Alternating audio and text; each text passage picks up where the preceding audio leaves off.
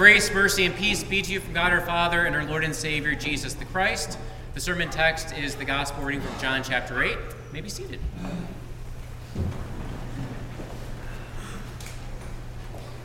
In the name of Jesus, home is where the heart is.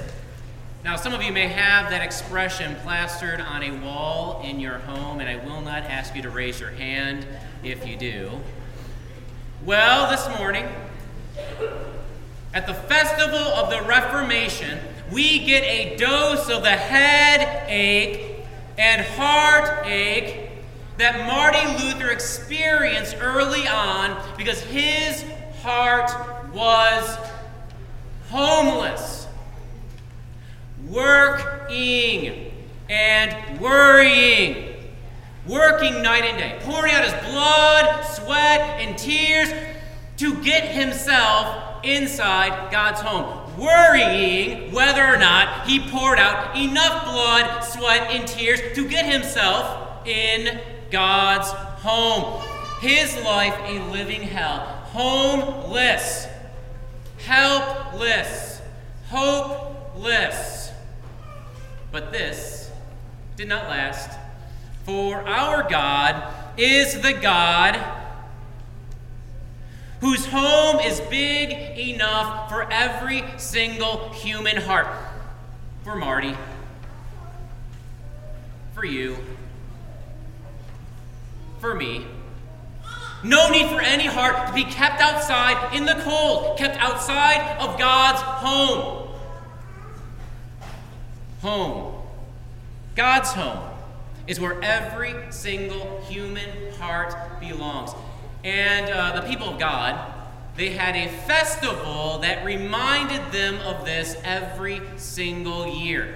At a festival that celebrated God's homemaking and homecoming, Jesus invites Jews to make their home with Him but they don't want his home. They say, eh, Eno, no, we don't want your home. Slam the door in Jesus' face. I mean, what an invitation that our Lord lets loose here in our gospel reading. John 8 31. So Jesus said to the Jews who had believed in him, If you abide in my word, you are truly my disciples, and you will know the truth, and the truth will set you free. Now, these men's hearts were not quite at home with God.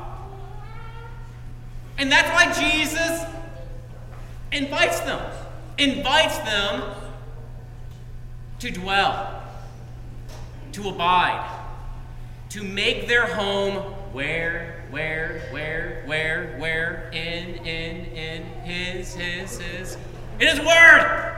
Essentially, Jesus says, Welcome.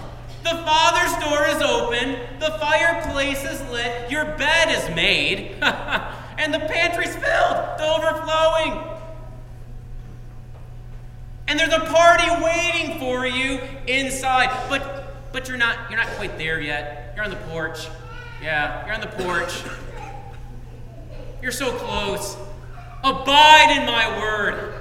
Dwell in my teaching. Make your home in my voice, and there your heart will find rest. Your restless heart will find rest.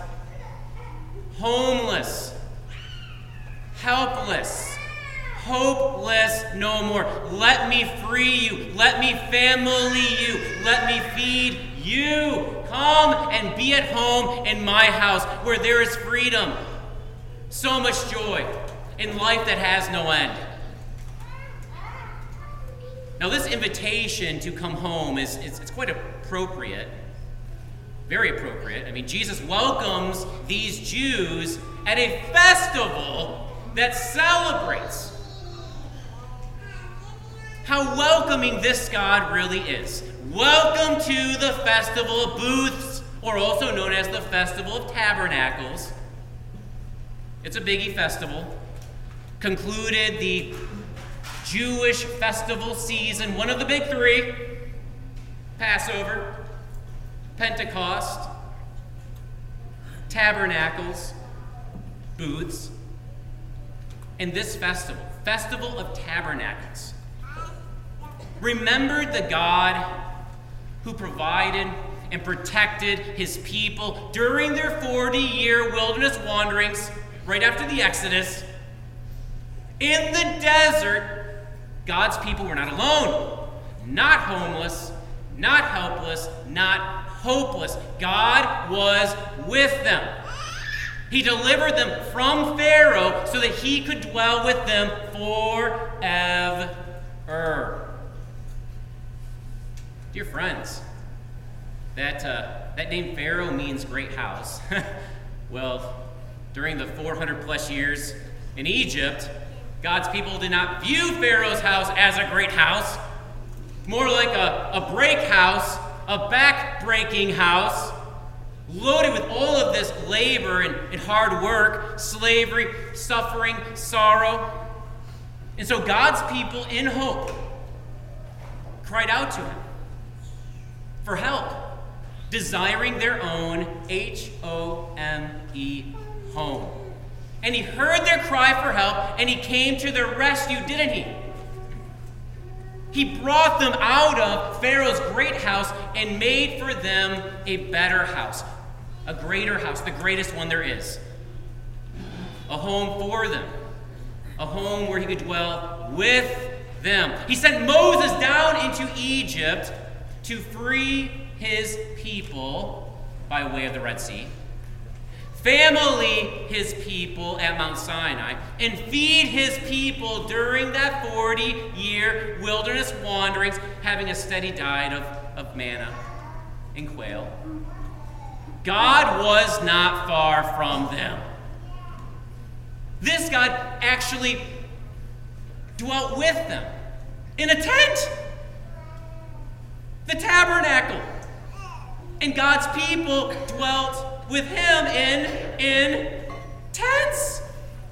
So we shouldn't be surprised that at this yearly festival, the festival of booths, tabernacles, that lasted seven days, thousands upon thousands of Jews flocked to Jerusalem, and guess what they did? What did they do out in the fields? They camped, they pitched their tents, and they remembered this God of home making and homecoming. And now these Jews in the gospel reading are staring into the eyes of this God of homemaking and homecoming. God no longer dwells in tents and temples made with hands because he himself has hands. Hair, nose, eyes, a smiley face, a heart that beats, lungs that breathe. And this is what uh, John brings home in John 1:14, some of the best words in all of Holy Writ. And the word became flesh and dwelt tabernacled among us, and we have seen his glory. Glory as of the only Son from the Father, full of grace and truth. Sadly, these Jews at this festival of tabernacles wanted nothing to do with this God who made his home here as one of us, to dwell, to tabernacle among all of us. Verse 33 They answered him, We are offspring of Abraham and have never been enslaved to anyone. How is it that you say you will become free? Now, the home that Jesus welcomes these guys into is full of freedom, bursting with joy, filled with unending life. But they want nothing to do with this Jesus and his home. That's because they are card carrying children of Abraham. Their family tree tells them, falsely by the way, that uh, they're already at home with God, living it up with Him, not outsiders, total insiders, not homeless, not helpless, not hopeless. They're free! They're free! Now, I know they have a history of being under the thumb of a lot of nations. You know, Egypt. That's an easy one. Assyria, Babylon, Persia, Greece. And when Jesus speaks these words, well, Rome. But they would consider themselves still spiritually independent and free because their God is king. King of kings. King above every king, even that bloke who sits on the throne in Rome. Yeah, way above that guy. This king, their king, reigning and ruling over everything and everyone. But here's the problem. Here's the problem. They're refusing Jesus' invitation to come home, and refusing Jesus is actually refusing the king. They're keeping themselves outside. Homeless? Yeah. Uh, helpless? Oh, yeah. Hopeless? You betcha. Yeah. Now, when it comes to Martin Luther, his problem wasn't so much that uh, he thought he rejected the king, but that the king rejected him. Before there was even the festival of the Reformation, Martin Luther banked on his own efforts and exertion to get, himself, get himself inside God's home. But no matter how hard Marty Luther tried, no matter how much blood and sweat and tears he poured out, it was never enough. Homeless, helpless, hopeless. Now, Luther wrote about his hellish experience trying to get inside the Father's house by what he did, his works, trying harder, being better, doing more. He reflected on his life a year before his, his death, and he wrote these words As a monk, I led an irreproachable life. Nevertheless, I felt that I was a sinner before God. My conscience was restless, and I could not depend on God being propitiated, that is, appeased, by my satisfactions, my works. Not only did I not love God, but actually hated the righteous God who punishes sinners. His many days fasting, his many nights of tearful praying, his many hours of enumerating all of his sins in the confessional booth, all of that didn't work. All of that wasn't enough. It did not give him relief, re- relief, release, rescue. As he wrote in his uh, hymn that we sang just a moment ago, Dear Christians, one and all rejoice. Fast bound in Satan's chains I lay, death brooded darkly o'er me. Sin was my torment night and day. In sin my mother bore me, but daily deeper still I fell. My life became a living hell. So firmly sin possessed me. Now, freedom would come for Marty Luther. It would be a Marty party. Mm-hmm. The scales falling from his eyes, the Holy Spirit opening up his eyes through the Word to realize that no amount of blood, sweat, and tears on his part could actually get him inside the Father's house. It wasn't about his grit, but about his, that is God's, gift. All about God's gift. Grace upon grace. And Marty Luther would get a dose of this grace that changed his life forever from the book of Romans, especially this verse in our epistle reading, Romans 3:28, for we hold that one is justified that is declared enough by faith apart from works of the law.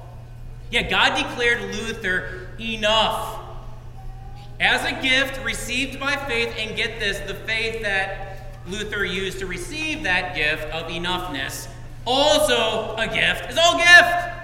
And this completely changed his life.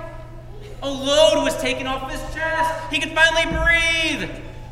Luther, when talking about this moment, he, he talks about it as being reborn. It's as though he, he says that he walked through the gates, the doors of paradise.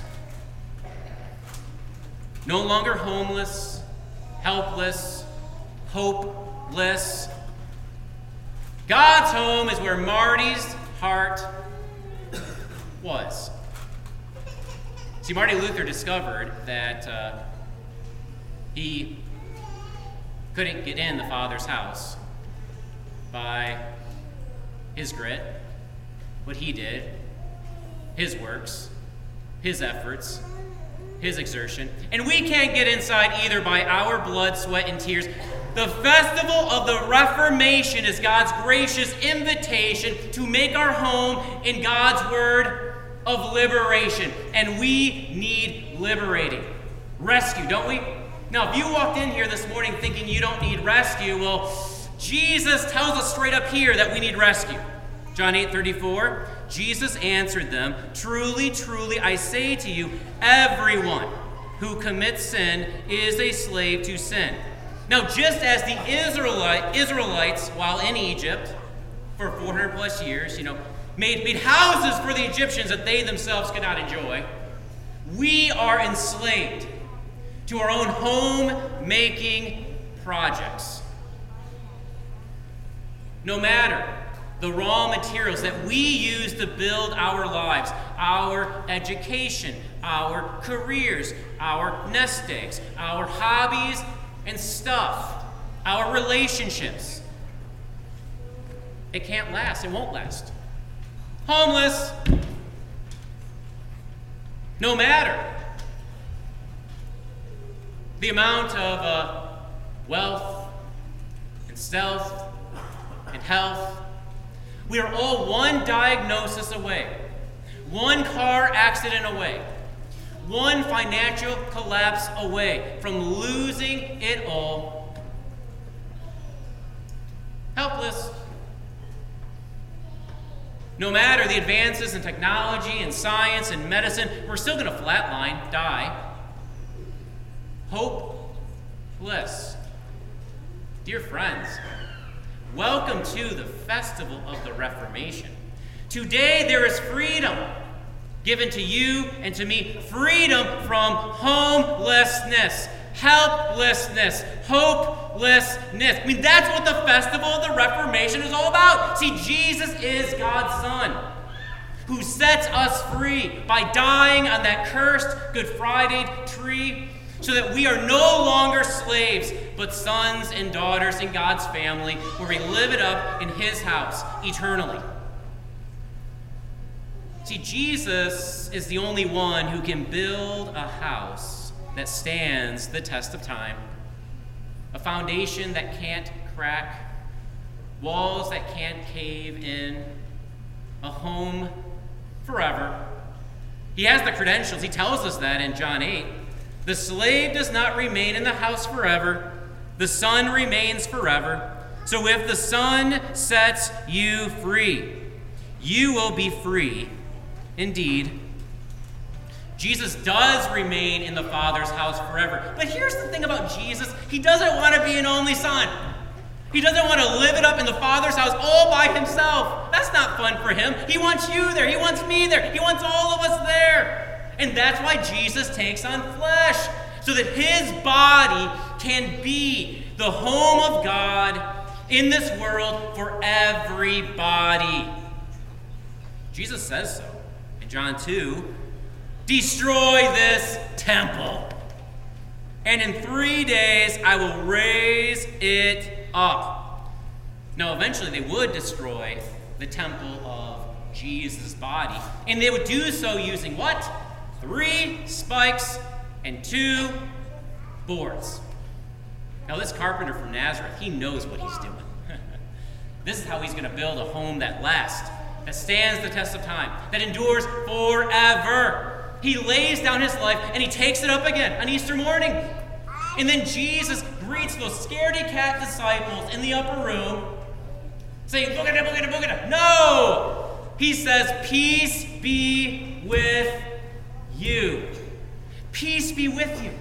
That word peace, that is a home making, homecoming word. A word spoken 2,000 years ago is spoken in this room today. Peace be with you. And when Jesus speaks those words, he's saying, Welcome. It's, it's finished. It's done. I am enough. Abide in my word, dwell in my word, make your home in my word, and there you will find me. And I will find you, and we'll be at home together, and you will have no lack of help and hope. Remember your baptism every day when that water that, that flowed from my spear pierced side carried you into my house no longer homeless. Rest in that promise that I make with you. The promise that I've overcome the world by my blood, by my sweat, by my tears. No longer helpless. Recline at my table and feast on my flesh and my blood. Looking forward to that day when you are resurrected in both body and soul to live in the new creation, the new heavens, and the new earth no longer hopeless, stay with me. Don't go anywhere. I am the Lamb of God that takes away the sin of the world. There is now nothing that keeps you outside except for your own stupid, stubborn insistence on building your own house. A house that will never satisfy, a house that will never give you contentment, a house that will ultimately fall, fail. So put the hammer down Listen to me. Abide in my word. It's already finished. This house I built for you. Come live and dwell with me. You're my family. What are you waiting for? Dear friends, may the festival of the Reformation not just be, you know, this, this one day celebration during the year. Let's celebrate the Reformation of the, of the celebration, the festival of the Reformation all year long by making our home daily in Jesus' Word and thereby experience the truth that sets us free. And what's that truth, Pastor Aaron? Hmm. What's that truth? When violence, sickness, darkness, chaos, when there's that. We're safe, seen, embraced, loved, kept warm by the light of the world, Jesus. What truth? When we feel stuck and that everything is a dead end, we hear the turning of a doorknob and a voice say, The door's open. I'm here. Follow me to the greenest pastures possible. I will fulfill my purposes in you and through you and for you. What truth? When we're, uh, we're hungry and our stomachs are growling, like maybe some of your stomachs are right now. We're filled with the bread of life, filled to overflowing, so content. What truth? When that satanic wolf barks at us and tries to sink its fangs into our flesh, we hear a and a roar. The shepherd knocking that satanic wolf on the head and saying, Get back. This one belongs to me. What truth? When death rears its ugly head, the one who is the resurrection to life says, You are in my nail scarred hands. Nothing can snatch you out of those hands. You are mine in life, and most especially in death. My grip will not slip. What truth? When we left our houses this morning, did you know that we actually did not leave home? Home is where the heart is, right?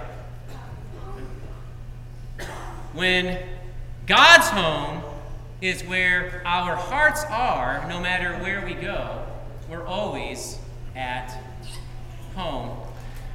Homeless, helpless, hopeless, no more. Let's join the Marty party. We'll be happy we did.